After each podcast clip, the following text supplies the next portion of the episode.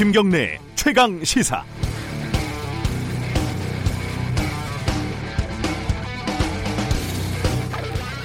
(2016년) 어, 뉴스타파에서 저는 이건희 삼성전자 회장의 상습적인 호화 성매매 범죄를 폭로한 적이 있습니다. 사건은 아마 기억을 하실 건데요. 삼성그룹 임원 이름으로 빌린 고급 빌라에서 한 번에 수천만 원 비용을 들여서 오랫동안 지속적으로 성매매를 했다. 뭐 이런 내용이었습니다. 그런데 그 뒤에 이 사건이 어떻게 처리가 됐을까요? 보도가 나온 뒤에도 수사에 적극적으로 나서지 않았던 경찰은 불법 촬영을 하고 삼성 측을 협박을 한 잡범들만 겨우 기소를 했습니다. 성매매보다 처벌이 강한 성매매 알선 의혹을 받았던 이 회장의 측근은 조사를 받았다는 흔적이 없었고 성매매에 회사 차원의 조력이 있었는지 불법 촬영 일당에게 준 수억 원의 돈은 회사 돈인지 개인 돈인지 결국 아무것도 밝히지 않았습니다. 수사를 했는지 안 했는지도 모르는 상황입니다. 최근 논란이 되고 있는 남양유업 창업자의 손녀 황하나 씨의 마약 혐의에 대한 수사도 따져보면 비슷합니다. 황 씨가 마약을 팔았다는데 마약을 산 사람만 처벌을 받고 정작 더 엄중한 죄를 지은 마약 판매자 혐의자는 조사도 받지 않았다는 겁니다. 돈이라는 권력을 갖고 있는 자들은 어떤 범죄를 저질러도 경찰 단계든 검찰 단계든 재판 단계든 어떻게든 쉽게 빠져나가기 마련입니다. 최소한 법 앞에서만은 평등할 것이라는 믿음은 항상 배신을 당합니다. 아침 막장 드라마 같은 한결같은 이 상투적인 패턴이 지겹습니다. 4월 4일 목요일 김경래의 최강 시사 시작합니다.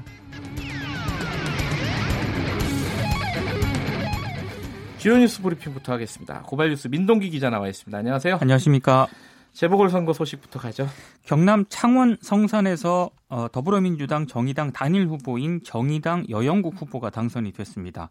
경남 통영 고성에서는 네. 자유한국당 정점식 후보가 당선이 되는데요. 네. 특히 여영국 후보는 45.75%를 얻어서 자유한국당 강기윤 후보를 504표 차이로 이겼습니다. 드라마 갔었어요? 아, 드라마였는데요. 예. 여 후보는 개표율 95%까지 뒤지다가 막판에 네. 역전을 했는데 이 과정에서 정의당 최석 대변인이 어제 오후 밤 10시 30분쯤 기자들에게 패배를 인정한다 이런 문자를 보내기도 했고요.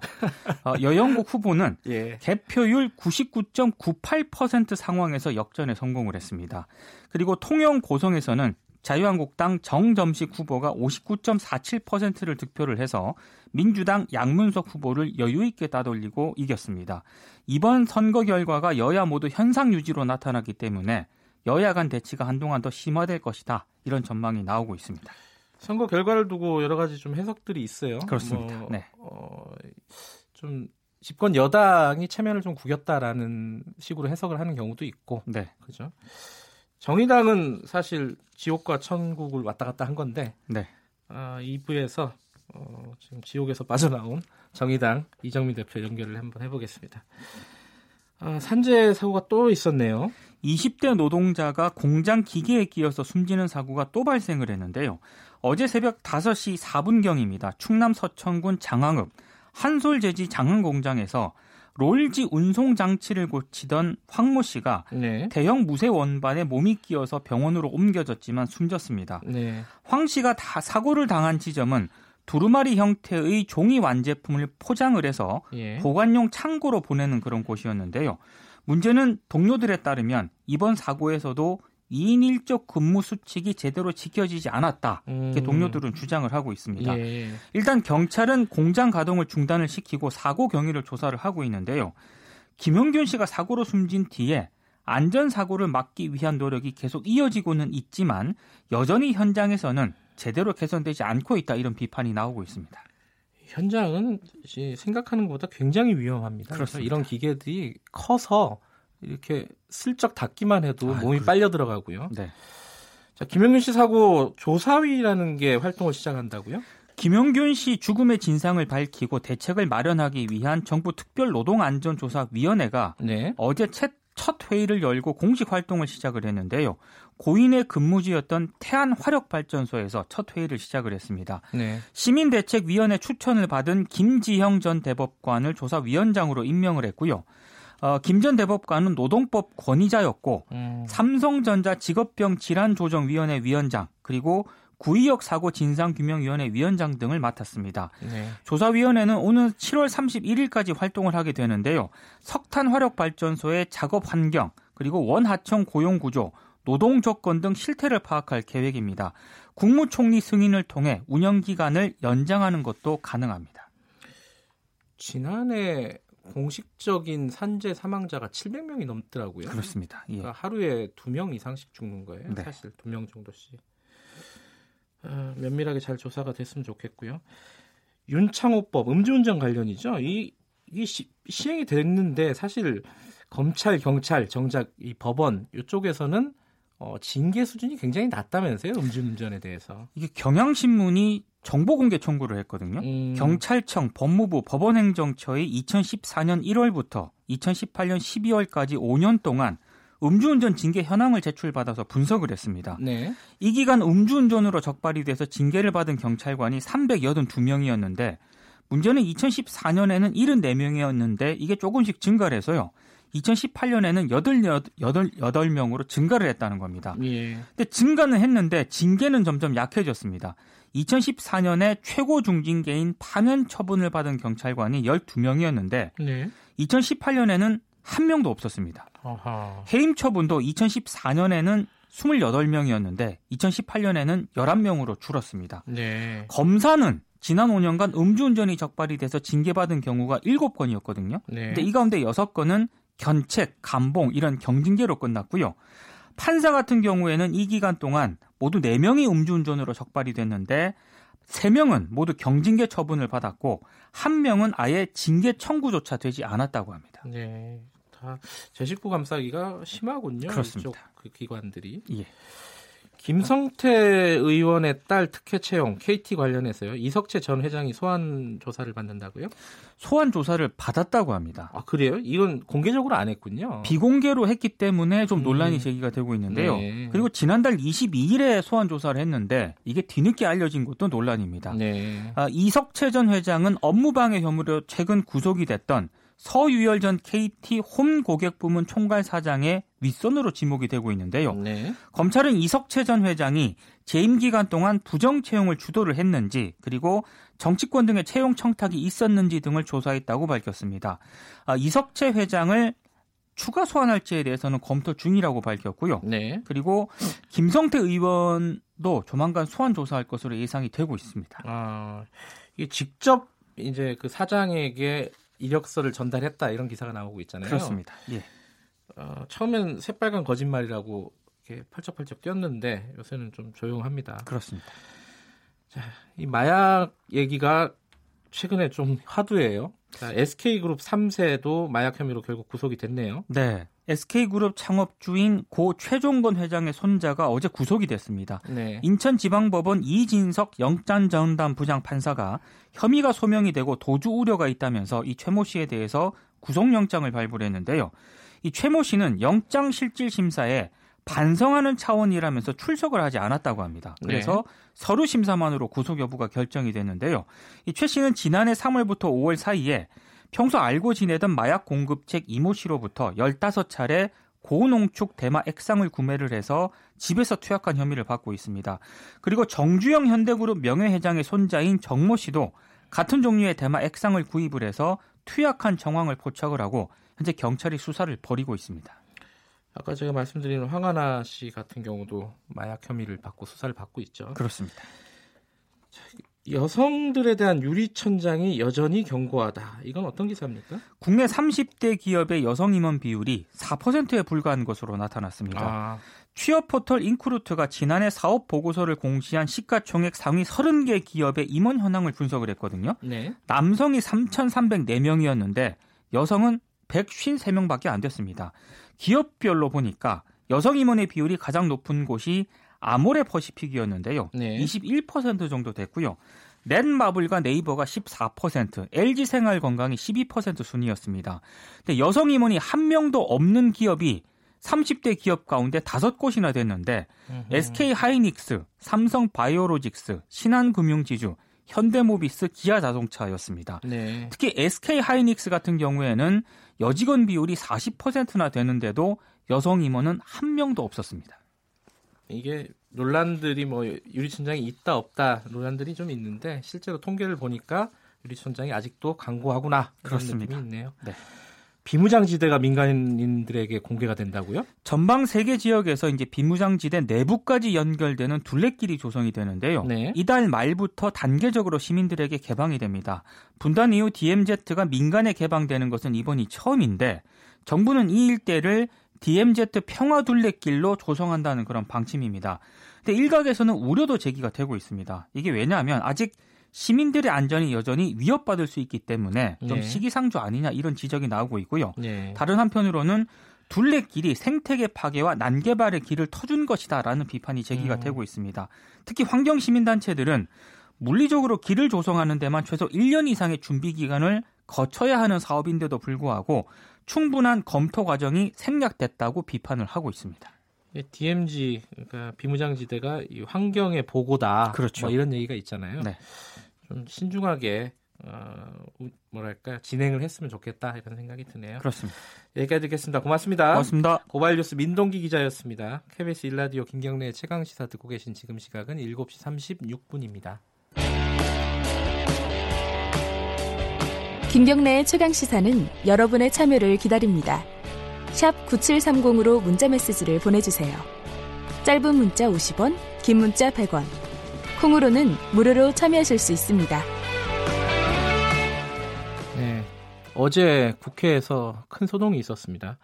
국회가 지금 최근에 어, 탄력근로제 단위시간 확대 관련해서 논의를 하고 있는데 이것에 반대하고 있는 민주노총이 국회 앞에서 시위를 벌였고 어, 국회를 진입하려다가 경찰에게 아, 간부들이 연행이 되기도 했고요. 지금 상황이 어떤 상황인지 어, 민주노총 이주호 정책실장 연결해서 얘기 좀 들어보겠습니다. 안녕하세요. 네, 안녕하세요. 네. 이주호입니다. 이게 어제 국회 진입을 하려고 했던 것은 왜 그랬던 거죠? 예, 어제 국회에서 그 노동법 개혁을 네, 처리한다는 그런 소식을 듣고 네, 어, 창관을 요구하면서 국회에 들어가려다가 네. 예, 조합원들이 25명 예. 연행되었습니다. 참관을 요구한다는 건 원래 이게 뭐 이게 이해 당사자가 좀 참관할 수 있는 제도가 있는가 보죠? 예, 그 점이 아쉬운 부분인데요. 네, 어, 아시겠지만 우리나라 국회가 지나치게 네, 예, 지역구 중심으로 되고 있으면서 네, 그 이런 노동자들의 이해를 대변하는 국회의원들이 많이 진출하고 있지 않습니다. 예, 예, 그런 측면에서 그 이런 법 개정 논의가 일방적으로 음, 사용자 위주로 진행되기 때문에 예, 그런 부분에 대해서 저희들이 참관을 요구 하는 과정이었습니다. 어, 어제 그래가지고 이 국회 진입을 하려고 하고 경찰은 막고 이런 소동이 벌어졌습니다. 그래서 국회 담벼락 일부가 좀 무너졌고 그 일부 이제 진입을 시도하던 분들이 이제 경찰에 연행이 됐고 이런 상황인데 여기에 대해서 좀 폭력 시위에 대한 어, 어떤 비판들이 일부 언론에서 좀 있어요. 이 부분은 좀 어떻게 생각하십니까? 예, 폭력 시위라기보다는 네. 예, 저희들이 그 평화적인 창관을 네, 예, 막는 과정에서 몸싸움이 일부 있었고요. 예, 사실 아까도 말씀드렸지만 저희들이 아쉬운 거는 그 음. 300명의 국회의원 중에서 네, 노동자를 대변하는 정당과 국회의원이 워낙 없다 보니까 예, 어, 노동자들이 원하지 않는 법안들이 다뤄지게 되고 네, 그러면서 저희들이 어떤 국회 안에서 제도권 안에서 목소리를 못 내고 음, 네, 밖에서 낼 수밖에 없는 그런 측면에서 최근에 논의되고 있는 그런 민심 그대로에 반영하는 연동형 비례 선거제도 음, 이런 제도가 하루빨리 도입된다라면 예. 오히려 이런 밖에서의 어떤 어, 충돌보다는 어, 국회 안에서 노동자 의견이 반영되는 논의가 되지 않을까 그렇게 희망해 봅니다. 그 민주노총 위원장이 연행이 됐습니다. 그죠? 예, 노동 존중 정부라고 표방하는 아마 문재인 정부에서 사실 초유의 사태인데요. 예. 이전에도 한 번도 없었던 저희들 아주 충격적으로 받아들이고 있습니다. 그러니까 집회 현장, 시위 현장에서 위원장, 민주노총 위원장이 연행되는 거는 초유의 일이다. 네 네. 당장 오늘 대의원 대회 있지 않습니까? 네, 맞습니다. 이게 그러면 정상적으로 진행이 될 수 있나요? 위원장 없이? 예, 다행히 제가 어제 영등포 경찰서 위원장님 면회도 갔었고요. 예. 예, 석방을 같이 요구하고 있었는데 네. 어제 밤 늦게 어, 연행된 25명을 포함해서 예. 예, 위원장님까지 어, 조사받고 다 석방이 되었습니다. 아 어젯밤에 나왔어요. 아, 네네. 그건 기사가 많이 안 나왔더라고요. 음, 아마 오늘 어제 밤 12시 넘어서 나왔기 때문에 예, 그랬군요. 아마 예예. 예. 그 내용으로 좀 들어가 볼게요. 자, 네. 탄력 근로제는 이제 지금 시행이 되지 않았습니까? 그죠? 현재 3개월 기간으로 시행되고 있죠. 예. 네. 근데 그거를 이제 단위 시간을 6개월로 늘리자, 1년으로 늘리자 이게 지금 국회에서 논의를 하고 있어요. 네, 맞습니다. 자, 탄력 근로제 단위 시간이 늘어나면은 노동자들에게 뭐가 안 좋길래 이렇게 반대를 하시는 건지 좀 설명을 해 주셔야 될 것 같아요. 예, 한마디로 뭐 탄력 근로가 되게 좋은 뜻으로 용어가 쓰이고 있는데요. 네. 실제로 노동 현장에서는 노동자를 기계나 고무줄로 취급하는 법이다 저희는 그렇게 주장을 합니다. 어, 그게 어떤 뜻이죠? 예. 예를 들면 지금의 3개월에서 그 기간이 6개월, 1년으로 늘어났을 때 네. 저희들이 계산했을 때 사용자가 원한다라면 네. 어, 10개월 동안 주 64시간 네. 연속 근무가 가능한 제도인데요. 네. 이렇게 되었을 때는 현재 과로사를 합법화하고 네. 어, 임금 삭감은 물론 어, 일자리를 더욱 축소하는 그런 법이라고 생각을 합니다. 음. 그런 면에서 저희들은 어, 세계 최장 노동 시간에 시달리고 있는 우리 과로 사회 대한민국에서 네. 어, 오히려 어, 이런 노동 시간을 유연하는 것이 아니라 노동 시간을 규제해서 노동 시간을 단축하는 방향으로 네. 나아가야 된다라고 그렇게 생각을 합니다. 그러니까 탄력 근로제가 이렇게 쉽게 말하면은 일 많을 때 어, 사용자가 일 더 많이 시키고 일 많이 노동자들에게 시키고. 일 없을 예. 때는 적게 시키고 그걸 마음대로 좀 조정할 수 있게끔 해주는 거잖아요. 네네. 근데 저희들이 볼 때 그 한도를 넘어서는 네. 그런 어, 법 개정이 지- 진행되고 있기 때문에 저희들이 반대하는 거고요. 참고로 외국 그 정부에서 외국 사례를 많이 들고 있는데 네네. 어, 유- 유럽의 선진국들이 탄력 근로 기간을 6개월에서 1년으로 네. 많이 하고 있는데 우리가 놓치고 있는 거는 그런 유럽의 선진 국가들에서는 어, OECD 평균 노동 시간이 네. 연간 1,700시간대입니다. 네. 근데 참고로 우리나라는 지금 작년에 처음으로 2,000시간대를 떨어졌거든요. 네. 그런 면에서 그 좀 더 우리나라 같은 경우는 어, 노동 시간이 더 단축되고 난 이후에 네. 어, 이런 탄력근로 기간 확대 논의가 예. 본격적으로 시행돼도 늦지 않은데 예. 어, 정부 여당에서 너무 서두르고 있다라고 그렇게 예. 보고 있습니다. 지금 그 국회 입법조사처에서요. 어, 네. 이 탄력 근로제 확대 방안에 대해서 근로기준법의 근간을 훼손한다 이런 식의 조사를 했다는 기사를 봤어요. 네네. 이 부분은 어떻게 생각하시나요? 예, 저도 그, 그 기사를 본, 봤는데요. 네, 어, 근로기준법은 최저선을 정하는 네. 노동자들의 최저선을 정하는 이제 근로기준법인데요. 네, 이번에 탄력근로 법 개정안을 보면 네, 상당히 그 부분에 대해서 단서정을 달무로 해가지고 네, 그 노동자 대표와 협의만 하면 동의만 받으면 얼마든지 그것을 더 낮출 수 있다라는 음, 어, 그런 조항 때문에 어, 다, 그 근로시간 근로기준법에 그런 취지를 훼손하는 그런 법이라고 비판적으로 해석을 한 것 같습니다. 그 한편으로는요, 어, 일부 시- 신문에서 많이 보도했던 부분인데 탄력 근로제 단위 시간을 최대한 확대해야지 일자리가 어, 일자리를 지킬 수 있다. 이런 네. 보도를 많이 했어요. 최근에 이제 자유한국당에서 주최한 토론회에서 나온 얘기인데요. 이 부분은 어떻게 생각하십니까? 이게 탄력 근로제 같이 좀 유연하게 해야지 그나마 일자리는 좀 지킬 수 있지 않느냐 이런 논리들이 있어요, 분명히. 이 부분은 어떻게 생각하세요? 어, 저희들은 그 꾸로라고 생각하는데요. 네.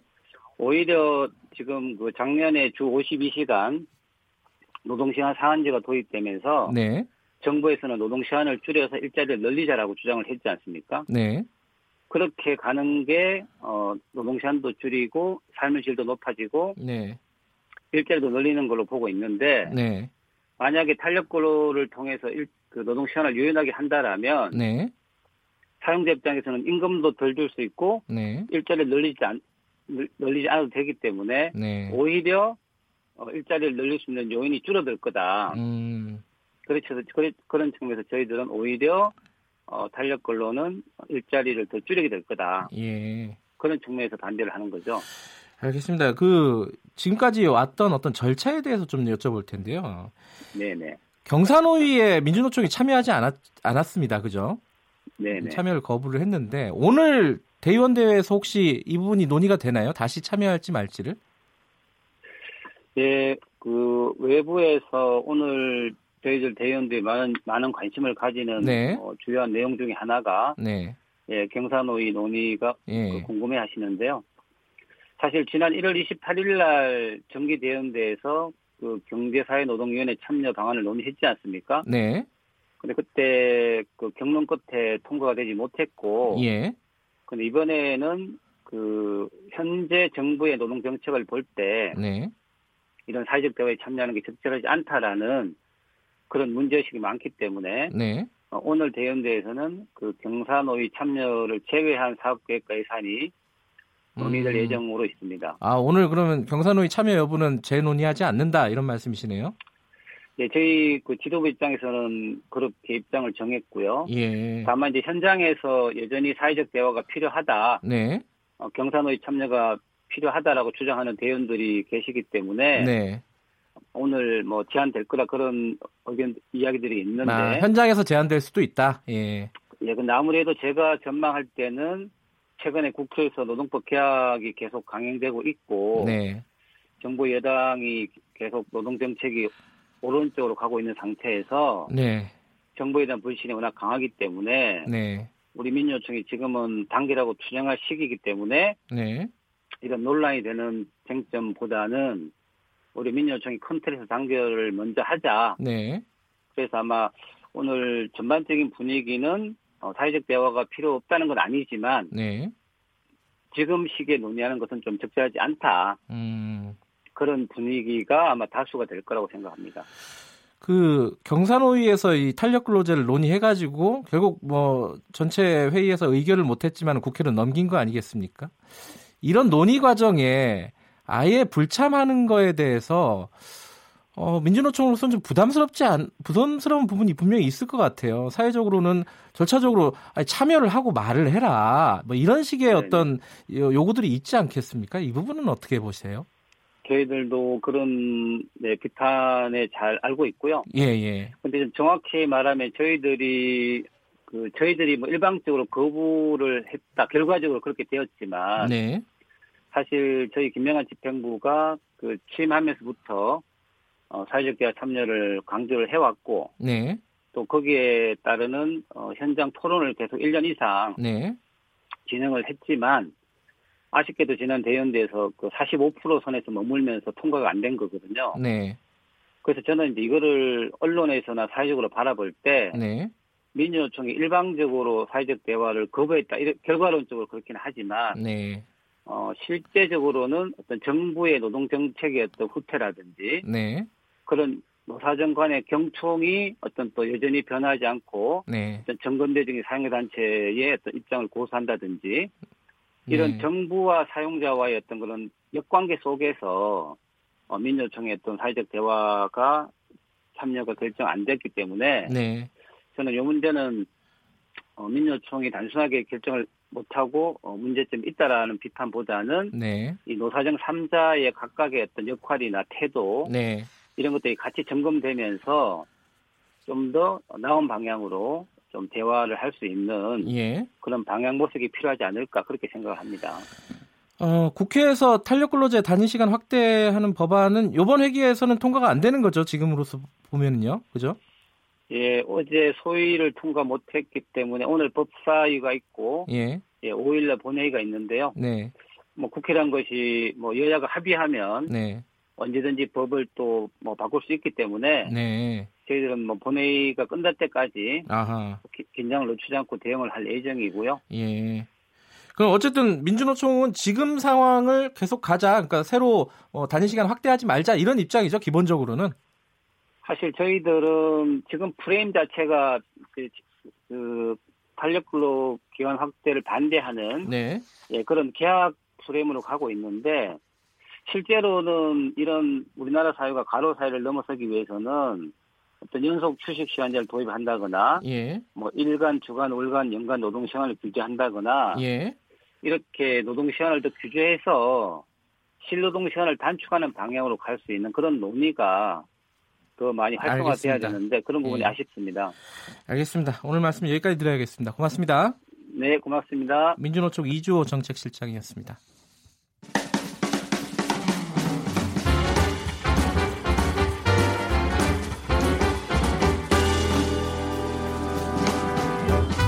여러분의 아침을 책임집니다. 김경래의 최강 시사. 최강 스포츠 KBS 스포츠 취재부 김기범 기자 나와 있습니다. 안녕하세요. 네, 안녕하세요. 손흥민 선수가 또 뭘 해냈네요. 오늘은 핫하고 빠른 소식으로 인사드립니다. 예. 자, 오늘은 역사적인 골을 넣은 거예요. 그게 왜 역사적인 그 골이에요? 오늘 토트넘 호스퍼의 홈구장 개장식에서 아. 새로 지은 경기장의 개장식에 첫 골을 넣은 아하. 그러니까 이 그 경기장에 아마 남을 거예요. 예. 첫 골의 주인공은 손흥민이다. 하여튼 뭐, 뭐 한줄 남겠네요. 네. 그죠? 이건 음. 그이 경기장이 사라지지 않는 한 계속 가는 역사적인 골입니다. 네. 상대는 토- 크리스털 팰리스였고요. 예. 그 프리미어리그 경기였는데 후반 10분에 이것도 결승골이 됐습니다. 1대 0으로 승리했기 때문에 아, 이- 2대 0으로 승리. 아 2대 0인가요? 예, 아 예. 제가 잘못 봤습니다. 죄송합니다. 예. 첫 번째 골이니까 결승골이죠. 아, 제가 어쨌든. 스포츠를 이렇게 알게 예. 되다니. 아, 예. 그래서 첫 번째 골을 터트려 가지고 2대 0 승리를 거뒀고요. 예. 이 경기장이요. 경기장 지은 돈만 1조가 넘는 돈을 들여서 새로 지은 경기장 음. 웅장한 경기장인데 예. 약간 좀 골 장면은 좀 운이 좋았기도 했어요. 네. 상대 수비수를 맞고 굴절됐기 때문에 네. 골키퍼가 타이밍을 못 잡았고요. 그리고 어쨌든 간에 이 토트넘 그 손흥민 선수가 2월 14일 챔피언스리그 예. 도르트문트전 이후로 한 달 반 정도 기다렸다가 이제 골을 넣었는데요. 음흠. 이제 후반 막판에 이제 교체돼서 나왔거든요. 네. 일부러 교체를 시킨 거예요. 왜- 왜냐면 왜요? 교체돼서 나올 때 그 선수가 기립박수를 받게 하려고. 그 아, 이 역사적인 게 골을 있어요? 감독의 어. 배려죠. 그 거의 끝났을 때 이제 교체를 시켜가지고 야. 걸어 나오는데 토트넘의 모든 홈팬들이 일어나서 기립박수를 보낸 아주 그 정도 위상이군요. 역사적이면서 음. 감동적인 순간. 예. 네, 이 손흥민 선수가 또 해냈습니다. 시즌 17번째 골이거든요. 예. 네, 조금 주춤했습니다만 저번에 국가대표 A매치에서 골맛을 본 이후에 다시 이제 좀 상승세를 타는 듯한 음. 그런 느낌을 받고 있습니다. 이제 곧 있으면은 챔피언스리그 8강전인데요. 이때도 예. 한번 손흥민 선수의 그 활약을 기대해 봐야겠습니다. 한국 프로야구에서요. 메이저리그에서 유행한 오프너 투수 기용 전략을 썼다. 롯데에서. 일단 오프너가 뭐예요? 예전에 제가 한 달 전쯤에 그 우리 저 프로야구 개막 전에 소개해 드린 적이 있습니다. 예, 예. 이 코너에서 메이저리그에서 이제 요즘에 1회 점수가 굉장히 많이 납니다. 그래서 음흠. 1번 타자, 2번 타자, 3번 타자 이런 타자는 안타를 당하면서 네. 그 1회가 굉장히 좀 위험한 그, 그 수비하는 입장에서 예. 회가 된 거예요. 그래서 오프너라는 투수를 도입해서 그 처음에 그 시장만 열어준다. 예. 그리고 다시 진짜 선발 투수에게 다시 공을 넘기는 그런 방식의 투수 운용 제도가 메이저리그에서 작년부터 유행하기 시작했거든요. 음. 예. 그걸 이제 국내 프로야구 롯데자이언츠의 양상문 감독도 쓰겠다라고 공언을 했었는데 어제 경기에서 이런 오프너 시스템이 이 성공적인 어떤 결과를 낸 것입니다. 아하. 그 1회에 박시영 선수가 선발로 나왔는데 예. 이그 정식 저 5선발 엔트리 그 게 아니에요. 아, 박시영, 박시영 선수가, 선수가 나와서 아, 예. 잠깐 그 타선들을 막아주는 형태로 하고 나오는 음흠. 그런 작전을 쓰려고 했는데 박시영 선수가 굉장히 잘 던진 거예요. 구위가 굉장히 좋아서 양상문 감독이 교체를 안 했습니다. 그래서 맨 처음에 이제 이 오프너 제도를 원 플러스 원 제도라고 하는데 박시영 선수와 김건국 선수를 한 조로 예. 선발 투수를 이렇게 운용하는 그런 방식으로 시도를 했었는데 박시영 선수가 너무 잘 던지는 바람에 6회까지 그냥 던졌습니다. 그래서 승리 투수가 된 거예요. 이거 오프너가 아니네요, 그러면은. 네, 결국 저그 오프너 작전을 했는데 결국 예. 오프너 작전은 아니고 예. 어쨌든 이 선수가 선발 투수로 음. 승리까지 챙기는 그런 결과가 나왔는데 롯데가 3대 1로 SK를 이겼는데 여기에는 이제 SK 타선이 요즘에 좀 부진한 측면도 음. 좀 한몫한 것 같은데 어쨌든 양상문 감독의 요 오프너 그 전략 요게 좀 우리 국내 프로야구 초반에 신선한 어떤 돌풍이랄까요? 이런 거 볼거리를 제공하고 있는 것 같습니다. 앞으로 우리나라 야구에서도 오프너를 자주 볼 수 있겠다 이런 생각도 드네요. 네. 유현진 선수 소식도 네. 마저 알아보죠. 자 어제 그 샌프란시스코와의 맞대결에서 승리 투수가 됐죠. 7이닝 2실점에 탈삼진 다섯, 개를 잡았는데 대단하더라고요. 예, 잘 던졌고요. 상대 네. 투수가 그 범간호라는 굉장히 유명한 투수죠. 그리고 또 이제 타석에 들어서서 타석 그 안타도 잘 치는 걸로 유명한 선수가 아. 이 범간호인데 자, 오게티가? 있다. 네. 예. 그 저 우리나라 서- 사람 이름 같은 그런 그러니까 느낌도 듭니다. 범신가? 그래서 오게티를 잡자면은 이제 류현진 투수가 이 범가너에게 홈런을 허용했어요. 이점 아, 홈런. 그게. 오게티긴 했지만 이렇게 얘기했습니다. 류현진 선수. 상대 투수가 타자로 나왔을 때는 볼넷보다는 차라리 홈런을 주는 것이 낫다. 이렇게 정면 승부란 것에 대해서 어허, 후회는 없다고 그래요? 이렇게 얘기했는데요. 어. 어쨌든 2연승을 거뒀고 예. 이 기세를 몰아서 다음 주 화요일에는 세인트 루이스의 선발 투수가 예고, 예고돼 있습니다. 완전 에이스로 자리를 굳히는군요. 네, 2연승입니다. 예. 오늘 소식 여기까지 듣겠습니다. 고맙습니다. 고맙습니다. KBS 스포츠 취재부 김기범 기자였고요. 김경래 최강사 1부는 여기까지 하고요. 2부에서는요. 어, 재보궐선거 지옥에서 돌아온 정의당 어, 연결해서 어, 관련 소식 좀 알아보도록 하겠습니다. 김경래 최강시사 뉴스 잠시 듣고 잠시 후에 돌아오겠습니다.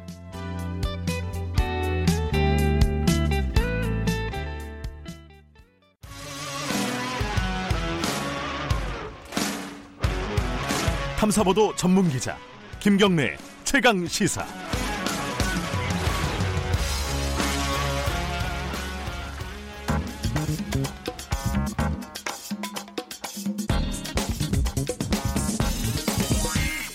뉴스의 재발견.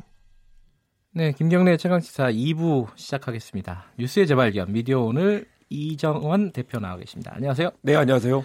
오늘은 종교인 과세 논란을 좀 알아볼게요. 이게 네. 왜 논란이 되는 거죠? 이게 지금 국회 또 법사위에 올라 있거든요. 예. 그래서 지난해 1월부터 이 목사님과 스님들도 소득세를 납부하고 있습니다. 그런데- 지난해 1월부터요. 네네, 네. 작년 1월부터. 근데 네. 어, 지난주에 국회에서 소득세법 개정안이 통과돼서 이 종교인들 퇴직금의 과세 비율을 대폭 낮추기로 여야가 합의해서 기획재정위원회를 통과했습니다. 일단 상임위가 통과된 거네요. 네네. 예. 여야가 모처럼 이렇게 합의한 게 오랜만이죠. 반대편 하나도 없었고요. 예. 10명이 발의해서 기재위원 전원이 만장일치로 찬성을 했습니다. 그 10명 발의도 여야가 아주 사이좋게 예. 예, 5명 5명 들어가 있더라고요. 네, 그렇더라고요. 이게 그 말하자면은 쉽게 말하면 종교인들이 목사님 같은 분들이 네네. 퇴직금을 받으면 거기다가 세금을 붙이는데 네, 그. 세금을 대폭 깎아주겠다 이런 네네. 거죠. 작년 1월부터 소득세가 붙기 시작했는데 퇴직금은 그 이전부터 다닌 직장 생활에 대한 임금의 일부니까 이게 2018년 이전 근무 기간은 퇴직금에서 빼달라. 퇴직금에 붙는 세금에서 빼달라라는 주장입니다. 예. 이게 수십 년 동안 교회를 운영해온 목사님들이 이 계산기를 두들겨 봤겠죠. 그래서 일반 국민들과 비교하면 이게 수십 분의 1에서 수백 분의 1 정도로 굉장히 낮습니다. 만약에 30년을 근무했다 치고 퇴직금이 3억 원이라면 일반 국민은 1,350만 원을 내야 되는데 이 종교인들은 0원을 내고요. 예. 퇴직금이 10억 원인 경우도 일반 국민은 1억 4천만 원이 넘는데 종교인들은 500만 원밖에 안 내게 됩니다. 아니 그 작년부터 소득세가 붙는다고 하더라도 네네. 퇴직금은 또 다른 거잖아요. 그러니까 퇴직금은 뭐 수십 년 동안 일한 예. 것에 대한 내는 건데요. 그 정권은 퇴직금 세금에서 빼달라 이게 말이 되는 건가요? 네, 과거에 안 낸 게 문제지 지금도 안 내는 게 맞다라는 게 상식적으로 이해가 안 됩니다. 예. 이 1968년부터 종교인들도 세금을 내야 된다라는 주장이 나왔는데 이게 50년 만에 도입이 돼서 작년부터 시작이 됐죠. 그런데 네. 1년 3개월 만에 다시 후퇴한 것입니다. 예. 그러니까 퇴직금도 논란이긴 하지만은 네네. 작년부터 내는 종교인들의 소득세도 사실상 좀 특혜 부분이 좀 네, 있죠. 굉장히 문제가 많습니다. 예. 한 번도 세금을 내본 적이 없는 분들이라 혼란이 많았다고 하는데요. 세금을 안 내봐서요. 그러니까요. 네. 예. 종교인들은 소득을 신고할 때 근로소득과 기타, 기타 소득 중에 선택을 할 수 있도록 돼 있습니다. 그러니까 예. 내가 어떻게 신고를 할 것인지 선, 선택을 할 수 있는 건데요. 이 급여가 아니고 기타 소득으로 신고를 하면 공제 혜택이 크게 늘어나게 됩니다. 아하. 예, 최대 80%까지 공제가 되고요. 예. 이렇게 선택을 할 수 있게 한 것도 이 종교인들이 우리는 노동자가 아니다, 근로자가 아니다, 예. 우리가 받는 월급은 근로소득이 아니다 이런 논리에서 만들어진 건데요. 예. 이 월급쟁이 직장인들은 이렇게 선택을 할 수가 없죠. 그래서 예. 특혜라는 지적이 끊이지 않습니다. 이 월급쟁이들은 투명하게 세금이 빠져나가는데 이 종교인들은 기타 소득으로 신고를 하면서 네. 이 종교 활동비를 늘리면 세금이 크게 줄어들게 됩니다. 네. 이 종교 활동비를 어디까지 보느냐. 실제로 대형 문제가 된 대형 교회들은 이 골프채를 사거나 뭐 안경을 사거나 하는 것도 다 종교 활동비에 넣은 건데요. 네, 그렇죠. 이 먹고 자고 음. 숨 쉬는 게 다 종교 활동이라는 논리입니다. 그렇게 얘기를 하겠죠. 네. 한 번 도입한 소득세를 없애기 어려우니까 퇴직금을 건드린 건데요. 네. 이 2018년 이전 근무 경력을 이 퇴직금에 반영하지 않는다라는 게 아무래도 상식적으로 이해가 안 되죠. 음, 여기서 그렇게 반론을 하는 사람들도 있겠어요. 네. 목사가 무슨 노동자냐, 뭐 이렇게 네. 얘기하는 사람도 있겠어요. 노동자에 대한 인식부터 문제가 있는 것 같습니다. 이 예, 목사님의 목회 활동이 노동보다 훨씬 고귀한 활동이다라고 음. 생각하는 걸 텐데요. 예, 이 법적으로는 생계를 유지하기 위해서 돈을 받는다면 봉사가 아니라 근로다 이런 논리도 있고요. 예, 이게 목사님들이 고용주와 근로자의 종속적인 관계가 아니기 때문에 근로소득으로 보기 어렵, 어렵다라는 주장도 맞습니다. 예. 그래서 일부 법원 판례에서는 목사님도 노동자다라고 인정한 그런 사례가 있기도 합니다. 여전히 음. 논란이죠. 예. 아까 이제 국회에서 여야가 사이좋게 다 찬성했다 그랬는데 네.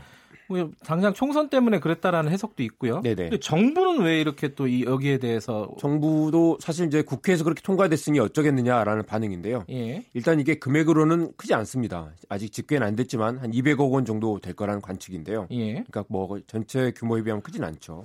음, 이 기독교 인구의 반발을 우려해서 소극적으로 대응하고 있다라는 지적도 있는데요. 돈도 얼마 안 되는데. 네네. 예. 전체 인구 4,900만 명 중에 종교를 가진 사람이 2,100만 명, 그리고 개신고 개신고가 968만 명으로 가장 많습니다. 네. 그 불교, 천주교 순이고요. 그러니까 국민 5명 중에 1명이 개신교 신자라고 할 수 있습니다. 예. 또 재미있는 건 애초에 종교인들에 대해서는 세무조사도 안 되게 돼 있다는 겁니다. 음흠. 이 종교활동비가 문제인데요.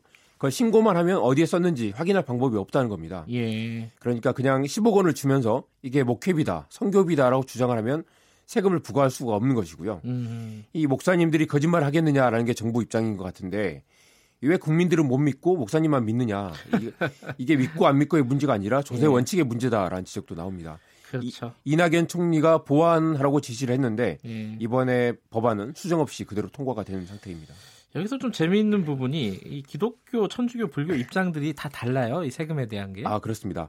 이 불교나 천주교는 애초에 퇴직금이라는 개념이 없고요. 예. 스님들은 아예 퇴직이라는 개념이 없고 천주교. 신부님들도 퇴직금을 일시불로 받는 경우가 없습니다. 네. 그러니까 이번 개정안은 철저하게 개신교 목사님들을 위한 개정안이라고 할 수 있고요. 예. 이 조계종이 또 공식 입장을 냈습니다. 강한 유감을 드러냈는데요. 이 소득세법 개정안이 일부 종교계의 의견만 반영해서 진행되고 있다. 아하. 기독교 입장만 반영했다는 예. 거죠. 이 스님들이 보직을 떠날 때 받는 전, 전별금도 이미 세금을 내고 있고요. 아하. 천주교도 마찬가지입니다. 그래서 예. 이 국회가 내년 총선을 앞두고 개신교의 눈치를 보는 거 아니냐라는 관측이 지배적입니다. 이 지금 종교인들에 대한 세금이 이게 맞냐 네. 안 맞냐 가지고 네네. 헌법재판소에서 지금 논의를 하고 있는 거죠. 그렇습니다. 이 종교인 과세가 위헌이 아니라 아예 종교인들에게 과세 특혜를 주는 게 위헌이다라는 그런 주장도 있는데요. 예. 이 종교인들은 위헌이라고 주장을 하고 있고 이게 헌재에 가 있습니다. 예. 아직 결정은 나오지 않은 상태고요. 예. 이몇 가지 팩트 체크를 대보자면 종교 단체에 세금을 부과하는 게 아니라 종교인에 대해서 부과하는 것이고요. 네. 종교 단체를 세무조사하겠다는 것도 아닙니다. 그러니까 실제로는 종교인에 대한 세무조사 매우 제한적이고 그래서 이게 뭐가 위헌이냐라는 주장이 맞서고 있는 거죠. 음. 궁금한 거는 그럼 외국은 어떠냐? 우리나라만 이런 거냐? 이런 게 네. 궁금해요. 이게 압도적으로 우리나라만 그동안 안 냈고요. 그래요? 지금은 일부 예. 내고 있긴 하지만 거의 안 내는 것과 마찬가지죠. 예. OECD에서 우리나라만 한국만 안 내고 있습니다. 예. 미국은 연방세, 주세도 내고 이 사회보장세, 의료보험세도 다 내고 있습니다. 네. 캐나다와 일본도 일반 국민들과 같은 세율로 내고 있고요. 독일은 국가에서 월급을 주기 때문에 원천 징수 방식으로 소득세를 다 내고 있습니다. 점 점쟁이들 있잖아요. 네네. 그런 분들은 세금을 낼 것 같은데. 그죠? 자영업자니까 내겠죠. 예. 예. 자, 어, 이게 어떻게 될까요? 국회에서 무난하게 통과가 될 것 같죠? 지금 분위기로는? 아 그렇습니다. 이게 오늘 지금 법사위에 통과될 것 같고요. 예. 이 내일 국회 본회의에 올라갈 가능성이 큽니다. 그대로 네. 뭐 만장일치 가까이 처리될 가능성이 높고요. 예. 보통 이렇게 세법 개정안이 통과되려면 1년 이상 걸리는데 이 법안은 조세 소위원회를 통과된 지 벌써 지금 8일 만에 본회의까지 지금 올라가는 것입니다. 네. 국민들이 반대를 하거나 말거나 조용히 통과시키려고 하는 거 아니냐 그런 가능성이 크고요. 이 모든 종교인들이 종교인 과세에 반대하는 것도 아니죠. 그래서 이 천주교, 성공회, 통일교, 조계종 등 이미 세금을 다 내고 있고요. 이 반대 목소리도 크지 않습니다.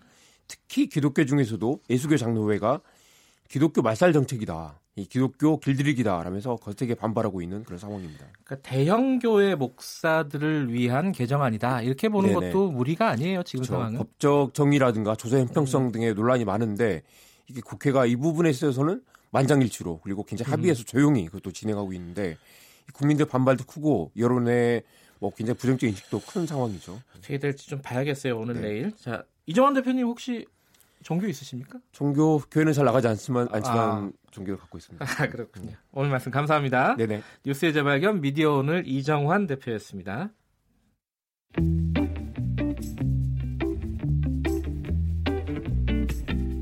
여러분께서는 지금 뉴스타파 김경래 기자가 진행하는 KBS 일라디오 김경래의 최강 시사를 듣고 계십니다. 네, 어, 이 인터뷰를 기다렸던 분도 있을 것 같아요. 지금 심정이 어떤지 궁금하실 것 같기도 하고요. 어젯밤에 밤에 아까도 말씀드렸지만 지옥계에서 청당으로 왔다 갔다 하신 분입니다. 어, 정의당 여영국 후보가 어, 창원 성산에서 신승을 거뒀습니다. 불과 504표. 어, 이건 막판까지 아무도 누가 이길지 모르는 상황이었죠. 자, 이, 이 결과가 앞으로 국회에서 어떤 영향을 미칠지, 정의당은 어, 어떤 위상을 갖게 될지, 어, 그리고 지금 어떤 현안들이 있지 않습니까? 선거법을 비롯한 이것들은 어떻게 될지 여러 가지 좀 얘기 나눠보겠습니다. 정의당 이정미 대표 연결돼 있습니다. 안녕하세요. 네, 안녕하세요. 어제 TV를 보니까 많이 우시더라고요. 아, 네, 그, 아무튼 이 선거가 참 너무 중요한 선거였고, 특히 네. 노회찬 대표님의 빈자리를 메꾸는 선거였기 때문에 네. 꼭 이겨야 한다는 정말 절박한 마음으로 음, 아, 뛰었습니다. 그런데 우리 창원 시민들께서 네. 이렇게 선택을 해주셔서 뭐 감사한 마음 그리고 예. 노회찬 대표님 그리운 마음 이런 게 뒤섞여서 그렇게 눈물이 나왔던 것 같습니다. 예. 노회찬 의원이 이 소식을 만약에 어, 들었다면은 어떤 어떤 말을 했을 것 같습니까? 어, 참 잘했다, 음. 고생했다, 이렇게 다독여 주셨을 것 같고, 네. 또 시민들께도 정말 감사의 마음을 표하셨을 것 같아요. 네. 어제 밤에 그 너무 드라마틱한 상황이어가지고요. 마지막까지 네. 사실은 한 900여 표, 1000표 정도가 안 좁혀졌어요. 네. 그때 네. 마음이 어떠셨어요? 표정이 안 좋으시더라고요. 제가 이게 TV로 보니까. 어, 제가 한 40일 전에 이제 이 선거를 직접 네. 진두지휘하기 위해서 이곳에 내려왔는데, 그 마음은 절대 이 선거는 질 수 없는 선거라고 생각했기 음. 때문입니다. 그런데 이게 뭐 차이가 안 좁혀지고, 네. 이러다가 정말 지는 것이 아닌가 눈앞이 캄캄한 상황이었어요. 근데 예. 어 어쨌든 마지막에 이게 음. 역전이 되면서 어 저로서도 정말 너무너무 숨 막히는 그런 시간이었습니다. 음. 지면 안 되는 선거였다. 이게 무슨 의미죠? 아까도 말씀드렸던 것처럼 네. 이 자리가 노회찬 대표님 네. 빈자리이기 때문에 그 정신을 이어가야 한다는 것도 있고 그렇죠.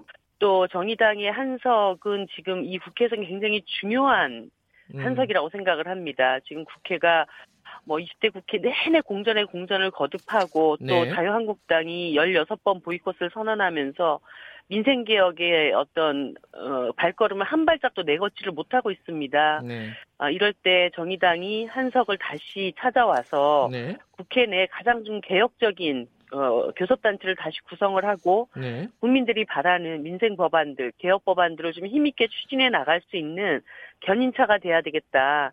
이런 결심을 했기 때문입니다. 예. 그 노회찬 전 의원 같은 경우에는 만 표 정도 차이로 이겼어요. 물론 이제 투표율 네. 자체가 다르지만요. 네. 이- 이번에 이렇게 어렵게 된 이유는 뭐라고 생각하십니까? 어, 일단 저희는 이제 보선이기 때문에 네. 어, 조직 투표가 굉장히 이제 강하게 작용을 할 거라고 생각했습니다. 네. 저희들로서도 최선을 다했지만 막판에 자유한국당이 엄청난 세결집을 하는 것을 저희들이 느꼈습니다. 그래서 어, 특히 이제 어, 초반에 그 선거 초반에 여론조사 결과가 우리가 굉장히 많이 자유한국당을 이기는 것으로 네. 지표가 한 두 가지가 나오면서 이게 오히려 저쪽의 세결집에 굉장히 아하. 큰 영향을 미치겠구나 이런 예. 어, 위기감을 느꼈고 예. 그래서 정말 뭐 한표한 표를 세가면서 음. 어, 선거를 치렀습니다. 예. 어, 지금 그 고, 고성 통영은 자유한국당이 사실상 좀 압승을 거뒀어요. 네네. 어, 창원 성사는 어, 정의당이 이제 어렵게 어렵게 어, 신승을 거뒀고요. 지금 전체적으로 두 곳의 어, 선거 결과를 보면은 어떻게 평가를 할 수 있을까요?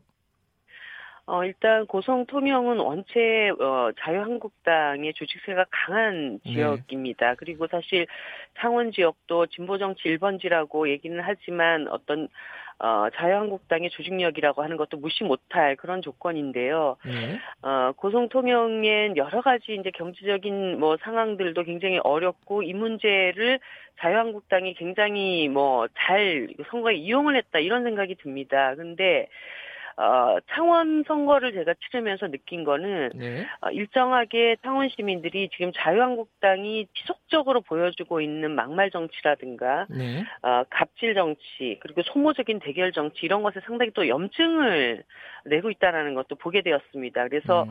어, 민생 정치를 제대로 하기 위한 대안을 음. 뚜렷하게 내놓는가 이 부분을 굉장히 중요하게 보고 있다 이렇게 생각을 했, 했고요. 예. 앞으로도 어, 계속 우리 뭐 창원 시민들뿐만 아니라 국민들이 이 점을 굉장히 주목하게 될 것이다라고 저는 봤습니다. 네. 음. 근데 지금 전 표로만 보면요. 자유한국당이 좀 선전한 게 아니냐 이렇게 평가할 수도 있지 않겠습니까?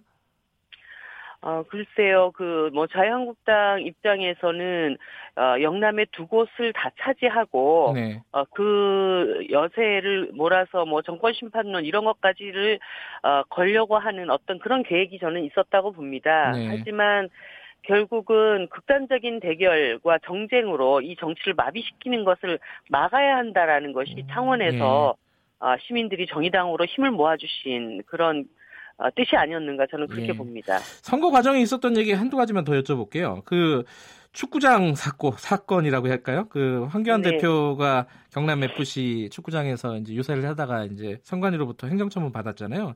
이게 좀 영향이 있었을까요? 어떻게 분석하세요? 어, 저는 뭐 한편에서는 이게 영향이 어, 어, 자유한국당에게 굉장히 어려움으로 작용하겠다라고 생각을 했다가 가만히 생각해 보면 예. 이게 이제 굉장히 큰 결정타였습니다. 자유한국당에게는 그렇기 아? 때문에 음, 네. 아, 그렇기 때문에 자유한국당 지지층들이 오히려 또 강하게 결석시키는 예. 이런 결과도 오지 않았을까. 뭐 음. 양측면이 다 있었을 아, 거라고 봅니다. 예. 그, 이 노회찬 전 의원 말씀을 아, 앞서서 몇 번 하셨는데 관련된 발언이 있었습니다. 오세훈 전 시장의 어, 노회찬 의원 관련 발언이 있었는데 이 발언이 영향을 어느 정도 줬을까요? 어, 오히려 이 문제는 네. 어, 이 유세 망언에 대한 창원 시민들의 판단을 어, 보여주었다고 봅니다. 이번 선거 결과가 네. 어, 자유한국당은 노회찬을 사랑하는 창원 시민들에게 저는 완패했다. 네. 노회찬에게 패배했다. 이렇게 보고 있습니다. 네. 요 건은 한번 좀 언급을 하고 가야 될 것 같아요. 그 이정미 대표님 인터뷰 내용 가지고 바른미래당 하태경 의원이 얘기한 건데 어 여, 여영국 후보 전과 7건 중에 3건은 사면이 안 된 걸로 확인됐어요. 다 사면됐다라고 말씀을 하셨는데 뭐 이런 부분들이 이제 선거법 위반이다 이런 얘기가 있어요. 바른미래당 하태경 의원이 이거 네, 어떻게 되는 거죠? 네, 당일날 아침에 라디오 인터뷰 과정에서 네. 어, 그 이런 이야기가 나왔는데요. 네. 그 일곱 건 중에 네 건이 사면된 것이 많습니다. 예. 제가 그 당일날 대부분 그 노동쟁이 관련된 사안들이 사면되었다라는 취지의 네. 이야기를 어, 하려고 했던 건데 제가 나중에 이렇게 자세하게 그 예. 제가 했던 발언을 보니까 어, 대부분 사면되었다라는 취지의 얘기가 다 사면되었다라고 잘못 발언이 나간 것은 음. 어, 정정을 드립니다. 음, 이게 선거법 위반이 될까요? 어, 제가 뭐 여러 가지로 좀 알아봤는데 이것이 예. 제가 고의성이 있었던 것이 아니기 때문에 예. 어, 이렇게 뭐 토론회라든가 인터뷰 과정에서 이런 말실수를 음, 그 예. 제가 또 뭐 반복적으로 고의적으로 목적성을 가지고 진행하지 음. 않았기 때문에 큰 문제는 되지 않을 것이다라고 하는 저 이러저러한 판단들을 제가 듣고 있습니다. 알겠습니다. 이 부분 좀 지켜보고요. 앞으로 그 네. 국회 얘기를 좀 더 해볼게요. 자, 평의당, 아, 평화, 민주평화당과 교섭단체 재구성 바로 들어가는 건가요? 어떻게 됩니까? 어, 일단 저희가 선거 결과가 나오지 않았기 때문에 민주평화당과 이야기를 진행을 뭐 사전에 할 수는 없었고요. 네. 이제 곧바로 어, 네. 평화당을 만나서 이야기를 진행을 해나갈 생각입니다. 예. 우리 정, 그, 민주평화당의 정동영 대표님이나 이용주 의원님 등이 지원 유세도 오셨고 힘을 많이 실어주셨기 때문에 예. 그 뜻은 앞으로 향후에 국회에 가장 개혁적인 교섭단체를 공동으로 추진해 나가자라고 하는 그런 또 숨은 뜻도 있을 거라고 저는 봅니다. 예. 긍정적인 결과를 만들어내기 위해서 또 최선을 다하겠습니다. 교섭단체가 구성이 되면은 어, 정의당에서는 뭘 제일 먼저 추진하고 싶으십니까?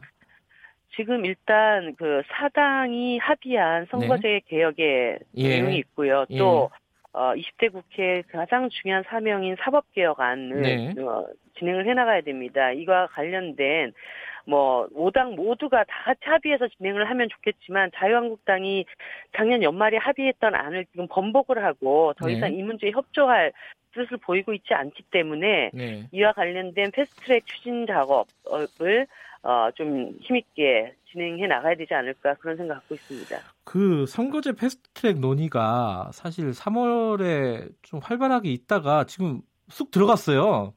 네네. 재, 보궐 이게 한참 또 어, 화- 이제 이슈를 사실 장악을 하고 이러면서 이게 네네. 어떻게 되는 겁니까? 되는 거예요? 안 되는 거예요? 일단 그 보선도 다 끝났고 예. 그뭐 그 당시에 어, 일이 추진되는 과정에 또 인사청문회도 불거졌기 때문에 이것도 이제 다 일단락이 되고 있는 상황입니다. 그래서 예. 어뭐 속도를 최대한 내서 어, 빨리 이 문제를 처리할 수 있도록 정의당이 최선을 다하겠습니다. 근데 시한이 지나지 않았어요? 3월 15일이 시한이었던 걸로 기억하는데. 어 선거 원래 예. 그 선거법상은 예. 훨씬 더 2월 15일인가요? 그때 예. 이제 안이 구성이 되고 4월 15일까지 완료를 해야 됩니다. 선거제 개편안이. 예. 예. 그런데 어, 이 시한이 지금 지켜지지는 못한 상황에 있습니다. 그리고 네. 패스트트랙을 걸게 된다고 하더라도 네. 12월까지 이 안들을 처리되는 어, 그, 어, 시, 그 예정되어 있던 선거법 어, 시한을 일단 저희들이 지키지 못하는 속에서 이 일을 추진해 예. 음. 나가고 있는 그런 상황이라는 걸 말씀드립니다. 그러면 일단 어쨌든 뭐 끝난 건 아니다 이렇게 말씀하시는 거죠? 네, 네, 그렇습니다. 예. 뭐 내당이 거의 합의안이 좁혀져 있는 상황이기 때문에 예. 어떤 형태로든 간에 성과부를 낼수 있도록 해야 합니다. 관련해서 하나만 더 여쭤보면은 바른미래당이 이 패스트트랙 관련해 가지고 공수처법을 어, 수정안을 제안을 했잖아요. 네, 네. 이거 정의당 입장은 뭐예요? 이거 받을 수 있는 겁니까? 민주당에서는 좀 난감해하던데.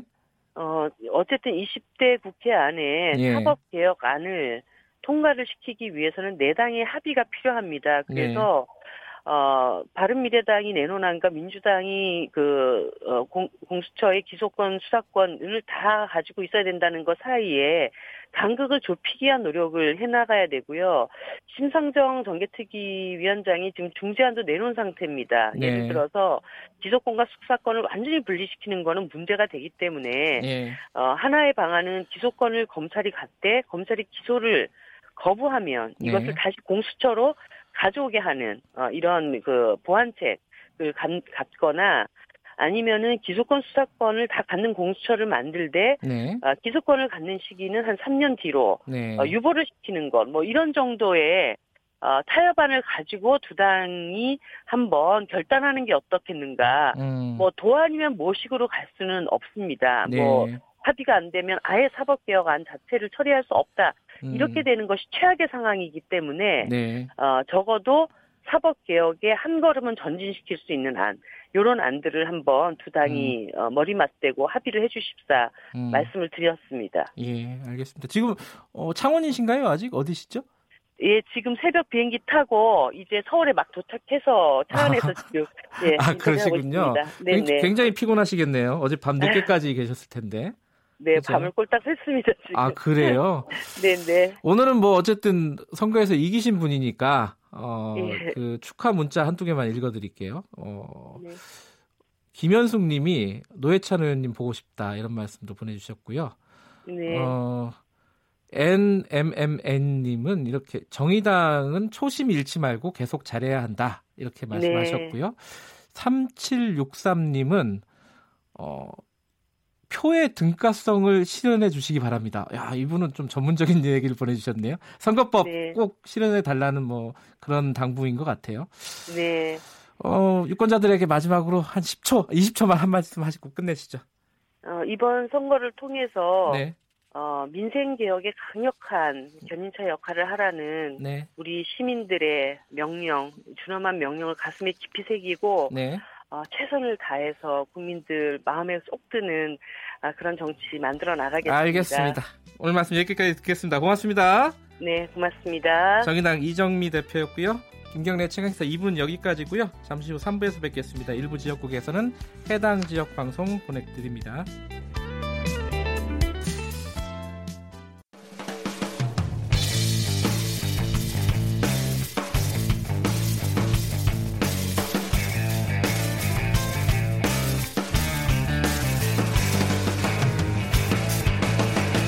김경래의 최강 시사.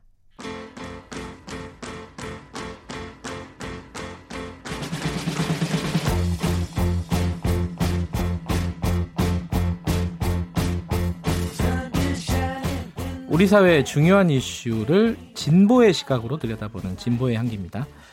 오늘은 아, 국민연금 개혁과 관련된 얘기를 할 텐데요. 이, 이 공무원 연금, 국민, 군인 연금 이, 이쪽이랑 좀 연계가 돼 있잖아요. 이게 최근에 이런 뉴스가 있었어요. 이 연금 분당, 분, 부, 충당 부채. 아, 이게 말, 말도 어렵네요. 그러니까 공무원들하고 군인 연, 군인들에게 연금을 주기 위해서 이렇게 정부가 돈을 마련하다 보니까 빚이 많이 늘었다. 뭐 이런 얘기도 있는데 이게 왜 그런지에 대해서도 좀 알아보고요. 어떻게 좀 개혁을 해야 되는지 뭐 이런 부분도 얘기를 나눠보겠습니다. 김기식 더 미래연구소 정책위원장님 나와 계십니다. 안녕하세요. 예, 안녕하세요. 이 국민연금 아 헷갈리네요 말이 공무원 연금, 군인 연금 이것 때문에 국가 빚이 굉장히 많이 늘었다. 이게 이제 기사가 많이 났어요. 이게 왜 그런 거예요, 이게? 아, 그 실제로 빚이 늘어난 게 아니고요. 예. 앞으로 이제 공무원 연금과 국민, 군인 연금 둘 다 이제 지금도 이미 적자고요. 앞으로 네. 그 적자가 계속 늘어날 거기 때문에 앞으로 지급될 그 소위 그 공무원 연금과 군인 연금에 대해서 지급할 돈이 이 정도 쌓여가고 있다라고 음. 하는 미래의 부채를 미리 지금 인식하고 어, 있는 거죠. 그런 그것이 이제 점점 좀 늘어났다라는 거고요. 그게 이제 어, 최근에 지금 전체 국가 부채 중에서 한 반 정도가 어, 이런 공무원 연금과 그러니까. 군인 연금으로에 대한 어떤 충당금 차원에서 지금 발생을 하고 있다라고 하는 거고 그게 최근 2014년도에 한 640조 정도가 였는데 지금 이제 2018년도에 그 연금 충당 부채가 940조 한 300조 가까이 늘어나면서 이게 이제 급증하고 있는 이런 현상 때문에 지금 문제가 되고 있는 거죠. 그러니까 우리나라 국가 부채가 1,600조가 넘는데 네네. 지금 그죠 한 1,700조 가까이 된다 뭐 이렇게 계산이 되는데 그 중에 반 정도가 이 공무원들 군인들을 위- 연금을 주기 위해서 마련해 놓는 돈 그것 때문이다. 근데 그게 마련해 놓는 건 아니고 앞으로 마련해야 된다라고 하는 그런 이제 이거는 계산상의 지금 그러네요. 그렇죠 예. 숫자상의 부채이지 지금 현재 음. 어, 국가가 부채를 지고 있는 건 아닙니다. 근데 이게 어, 그 부분이 제일 정리가 어, 잘안 됐을 거예요. 이게 위험한 겁니까? 아니면 뭐 문제가 큰 겁니까? 어떤 겁니까 지금? 이게 뭐 장기적으로 보면 국가 재정에 있어서는 부담이 되는 거는 네. 분명하고요. 근데 네. 이제 한 가지 오해는 뭐 일부 야당이나 이런 데서 무슨 문재인 정부에서 공무원을 많이 늘려서 뭐 이런 일이 벌어졌다. 일부 아, 언론도 그 얘기 그런- 많이 해요. 어, 일부 예. 언론도 그런데 그건 전혀 어, 사실이 아니고요. 예.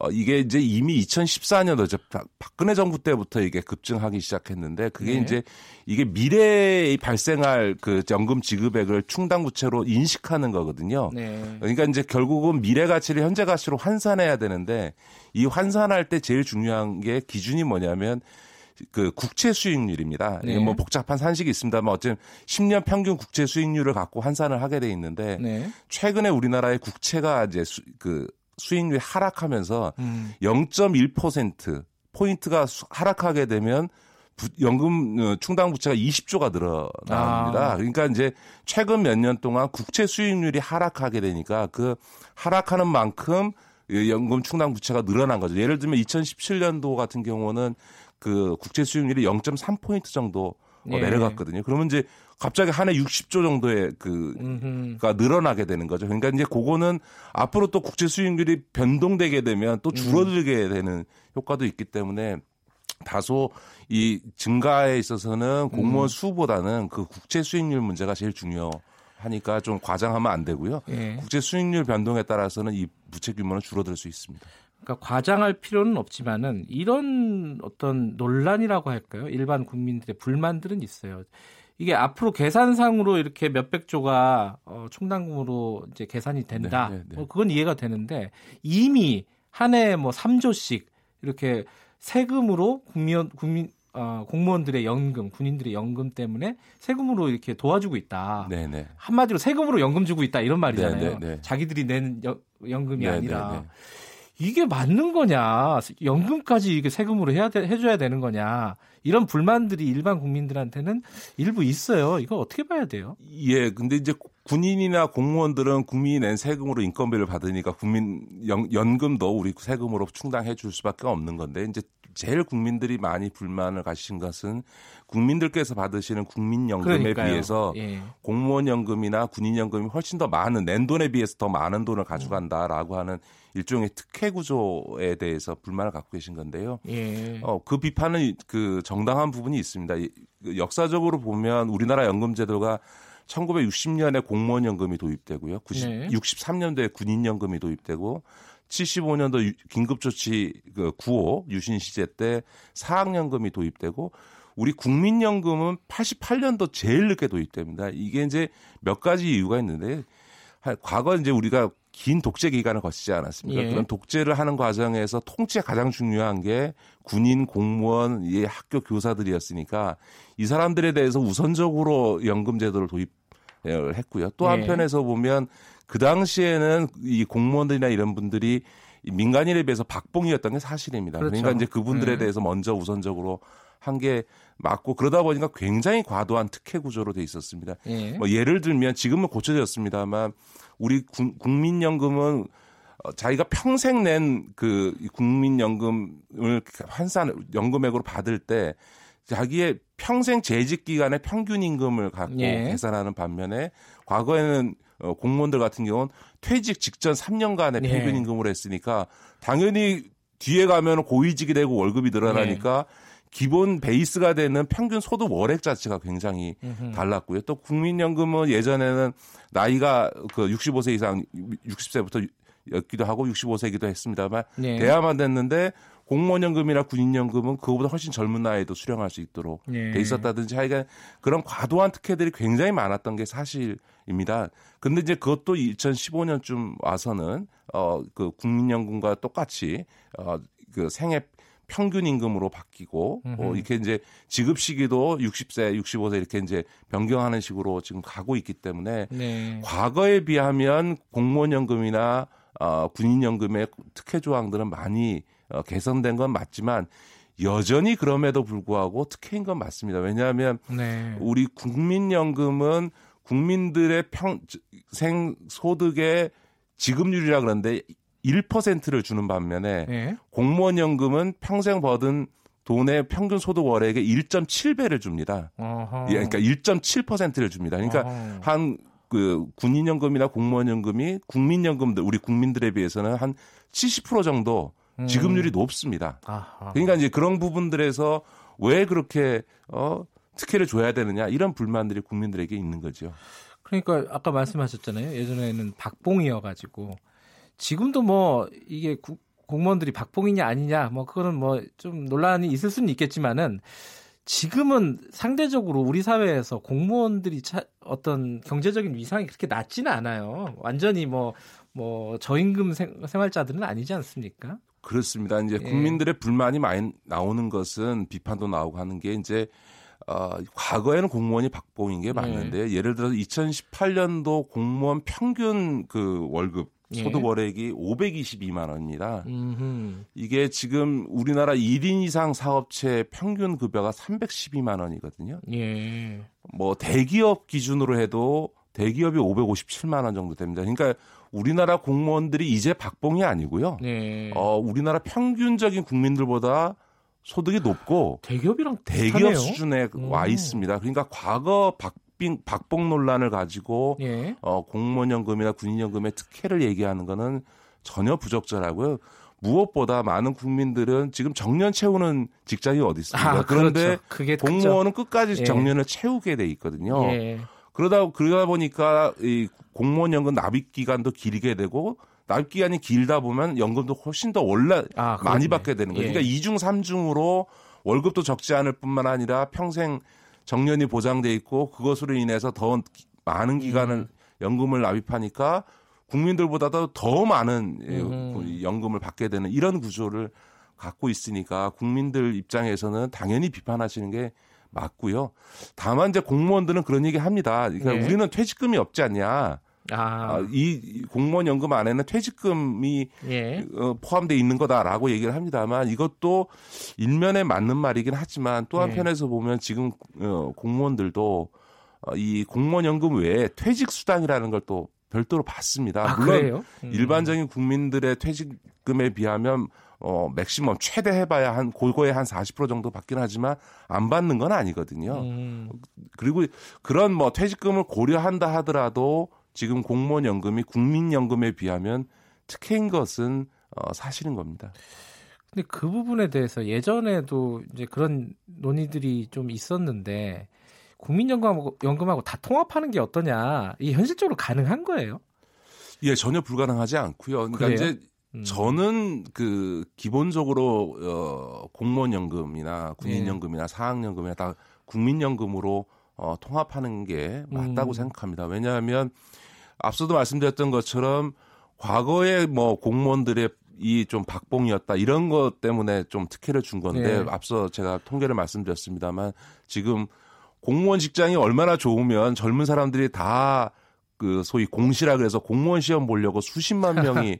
어, 준비하고 있지 않습니까? 그거는 시장에서 보면 일자리 중에서도 공무원 일자리가 가장 좋다라고 하는 거지 않습니까? 예. 그런데 그 공무원들에게 그런 특혜적인 어떤 연금 구조를 계속 유지한다는 거는 저는 정당성을 이미 잃었다고 생각합니다. 또 국민들 공무원분들이 많은 분들이 얘기하시는 게 아까도 잠깐 말씀드렸던 것처럼 우리 퇴직금이 없, 옛날에는 없었고 네. 지금은 없지는 않지만 이 민감보다 작지 않냐라고 네. 얘기를 하시는데 그래서 우리는 특혜 아니다라고 얘기를 하시거든요 공무원들은 그런데 예.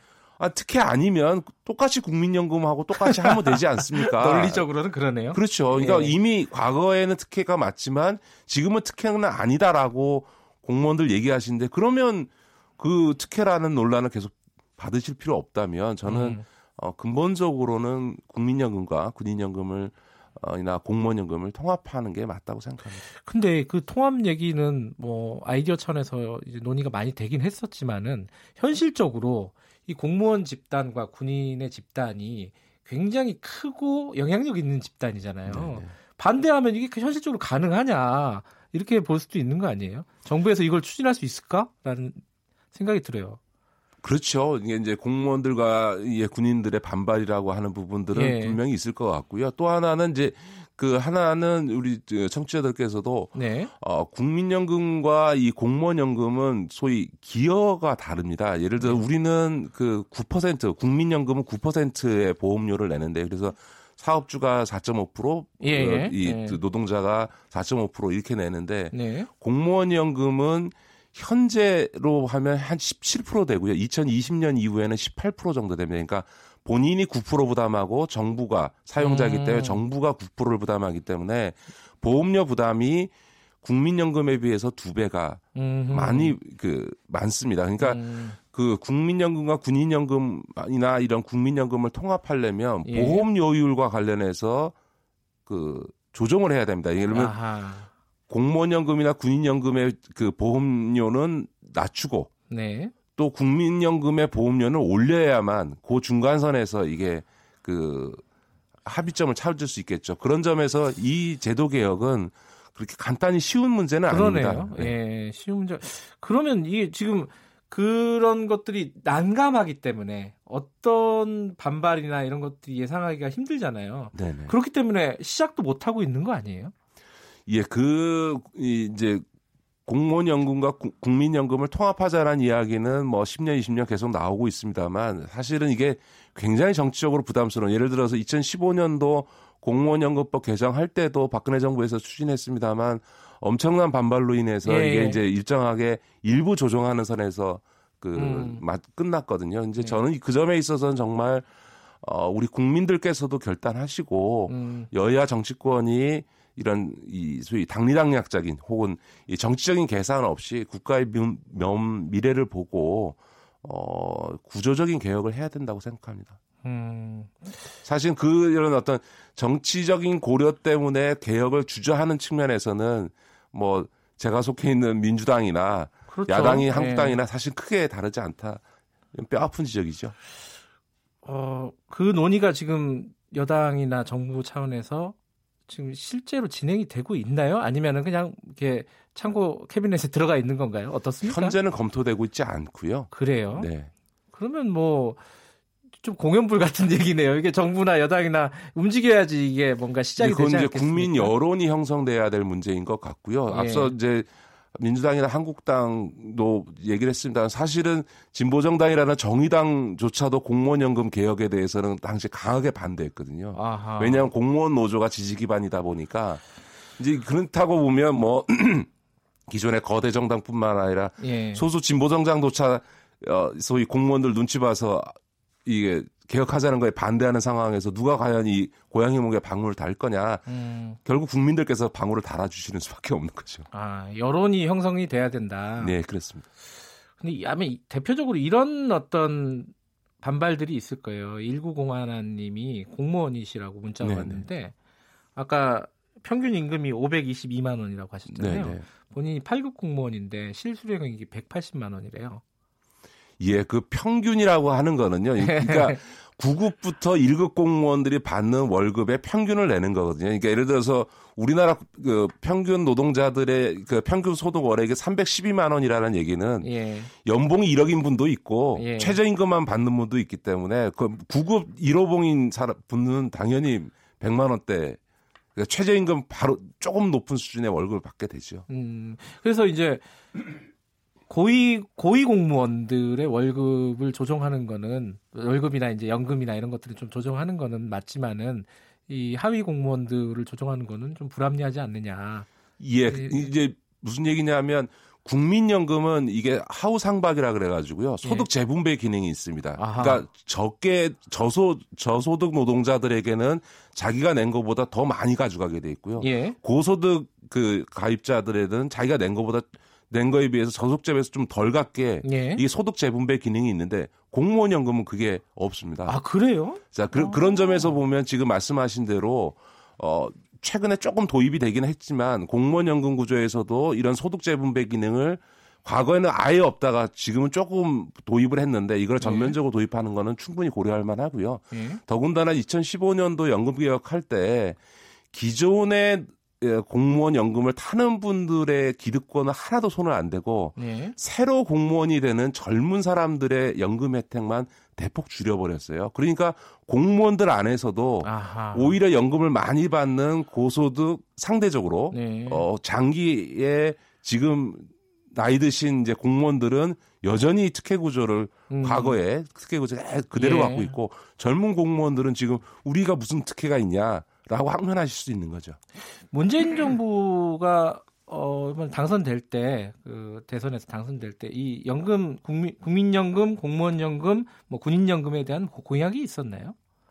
국민연금에 대해서는 있었습니다만 공무원연금이나 이런 군인연금에 대해서는 아, 특별히 공약을 한 여기 적은 없습니다. 여기 건드리기 힘들군요. 문재인 정부도. 그러니까 이, 앞서도 말씀드렸던 것처럼 지금 예. 공무원이 100만 명이 넘거든요. 예. 그 가족까지 하면 몇백만 명이고요. 군인들 다 따지면 우리 국민들의 한 5분의 1이 이 공무원 가족이거든요. 그러니까 예. 이제 일반 공, 국민들께서 이게 고양이 목에 방울을 안 달아주시면 예. 정치권은 이 표의 논리상 이 공무원연금 개혁에 나서기가 참 어려운 거죠. 알겠습니다. 오늘의 핵심은 어 정부도 믿지 말고 국회도 믿지 말고 국민들이 여론을 만들어야지 이게 문제가 해결이 된다. 이거네요. 결론은.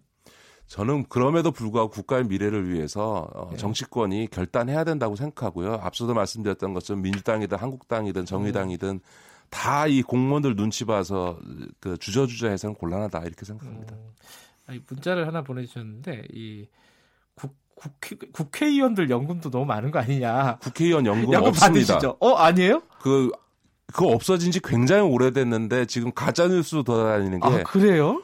국회의원들은 연금 제도가 없습니다. 아.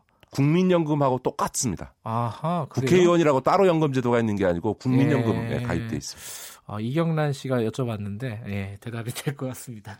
예, 오늘 말씀 고맙습니다. 네, 감사합니다. 진보의 향기 김기식 더 미래연구소 정책위원장이었습니다.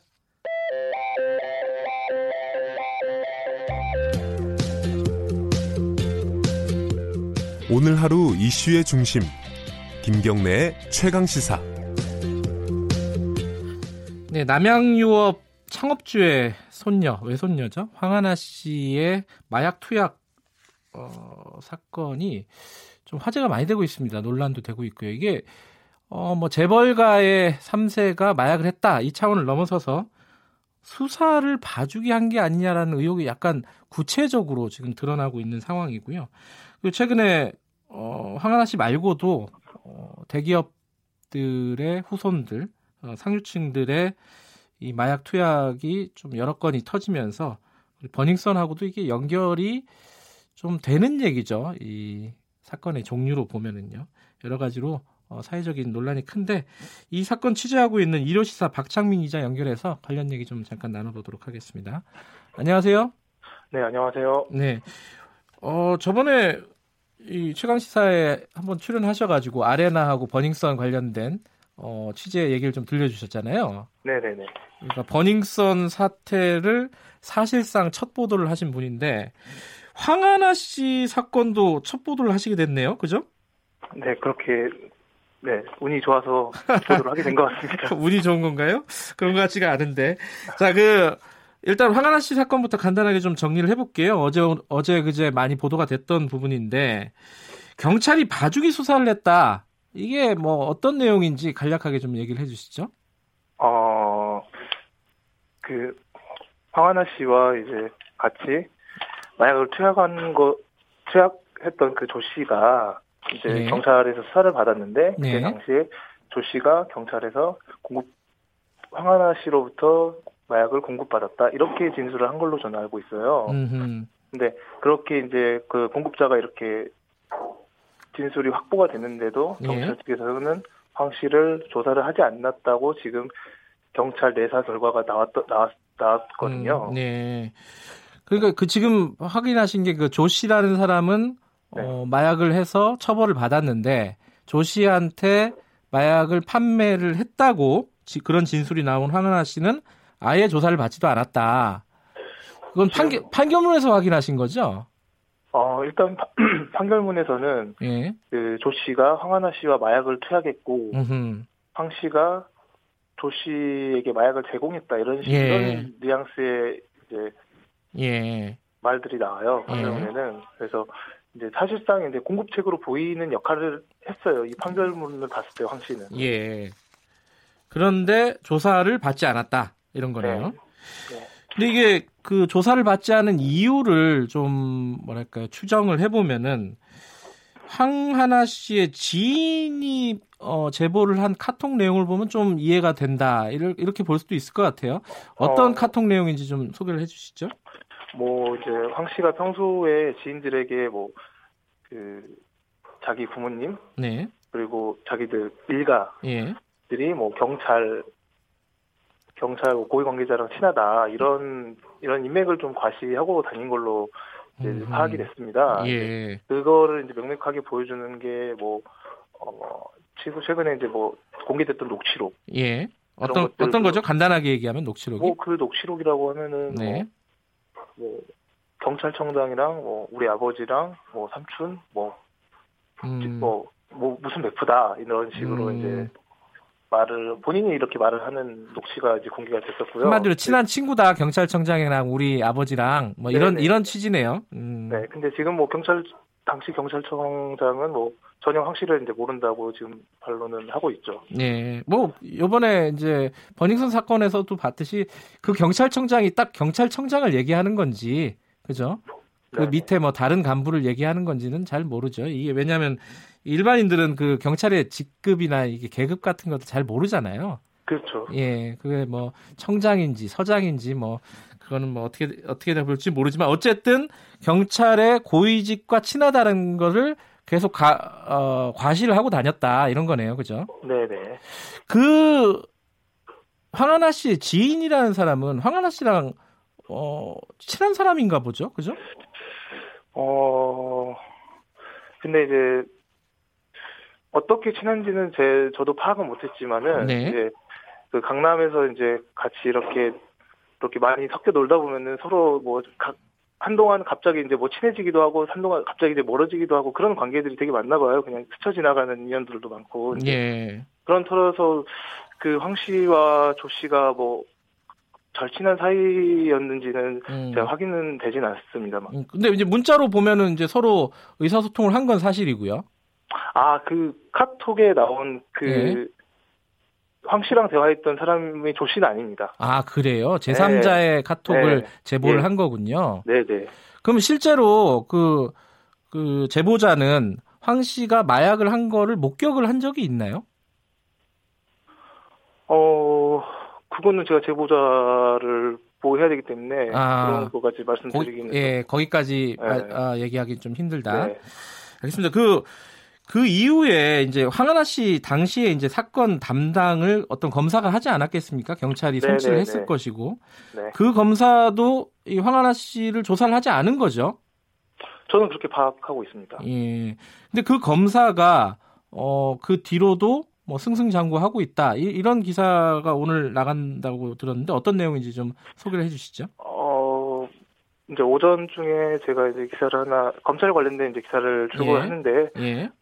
그 이제 그 황 씨를 그러니까 조 씨를 검사했던 아 조사했던 그 검사 예. 그 검사가 조씨 사건 이후로 그러니까 황씨 사건이나 마찬가지죠 황씨 예. 사건 이후로 어 이 검사가 이제 뭐 검찰총장 표창도 받고 예. 뭐그 이후로 해외 연수를 다녀와요 미국 해외 음. 연수 그거는 이제 뭐 엘리트 검사들이 이제 예. 많이 간다는 걸로 불리고 그걸 갔다 오고 나서 이제 한 1년가량 해외 연수를 가는 걸로 제가 파악을 예. 했는데 그 이후에 다시 한국 와서 그 광주지검에 이제 발령이 나요. 아. 근데 광주지검에서 아, 좀 짧게 줄여 주셔야 될 것 같아요. 그래서 아, 네네. 계속 짧게. 승승장구했다. 그럼 앞으로 취재할 내용이 더 많네요. 그죠? 더 이제 검찰 쪽을 더 봐야 된다고 저는 봅니다. 예, 알겠습니다. 취재 내용은 나중에 다시 한번 들어보고요. 오늘 여기까지 듣겠습니다. 고맙습니다. 네. 1호 시, 1호 시사 박창민 기자였습니다. 오늘 여기까지 듣겠습니다. 고맙습니다.